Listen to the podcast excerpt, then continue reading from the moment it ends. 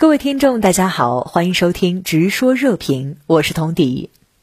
国家主席习近平以视频方式出席全球健康峰会，发表重要讲话，就破解疫苗民族主义与免疫鸿沟提供中国方案，引发国际舆论热议。那您对此有何观察？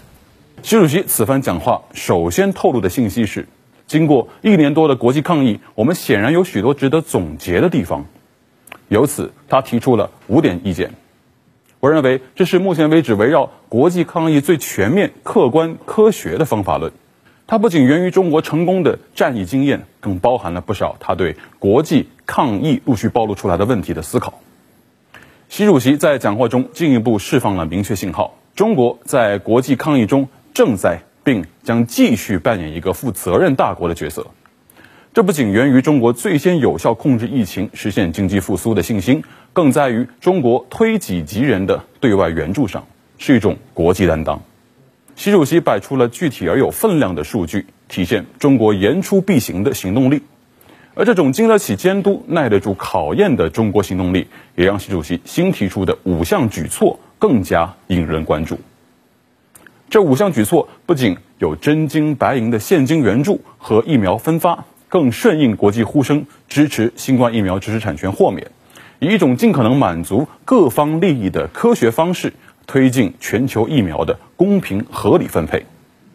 我之前提及，这场席卷全球的新冠疫情，让构建人类命运共同体成为一个无比现实且迫切的目标。由此引申开的这个共建人类卫生健康共同体倡议，正在感召越来越多的国家与人民。它是中国通过一步一个脚印的实际行动践行开的。我们在这条正确的路上越走越自信，越走越坚定。与此同时，我们不要人夸好颜色，只留清气满乾坤。印度疫情目前十分严峻，死亡数字仍在连创新高，但外长苏杰生仍然嘴硬，声称印度已经做好与中国展开竞争的准备。那您对此如何看呢？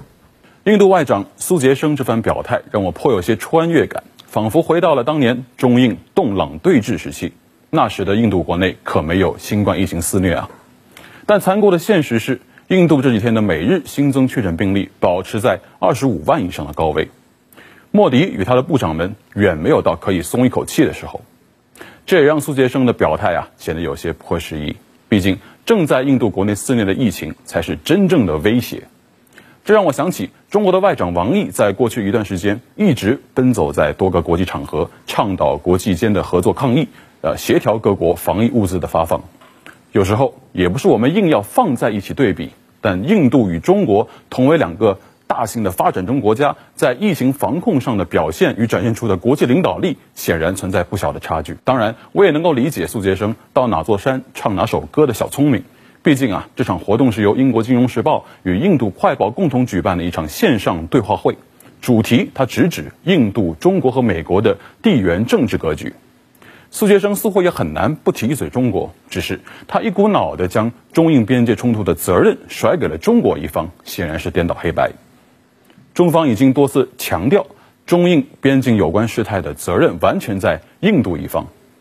我认为，印度这种单方面的嘴硬。最终将会使自己处于一种下不来台的尴尬境地。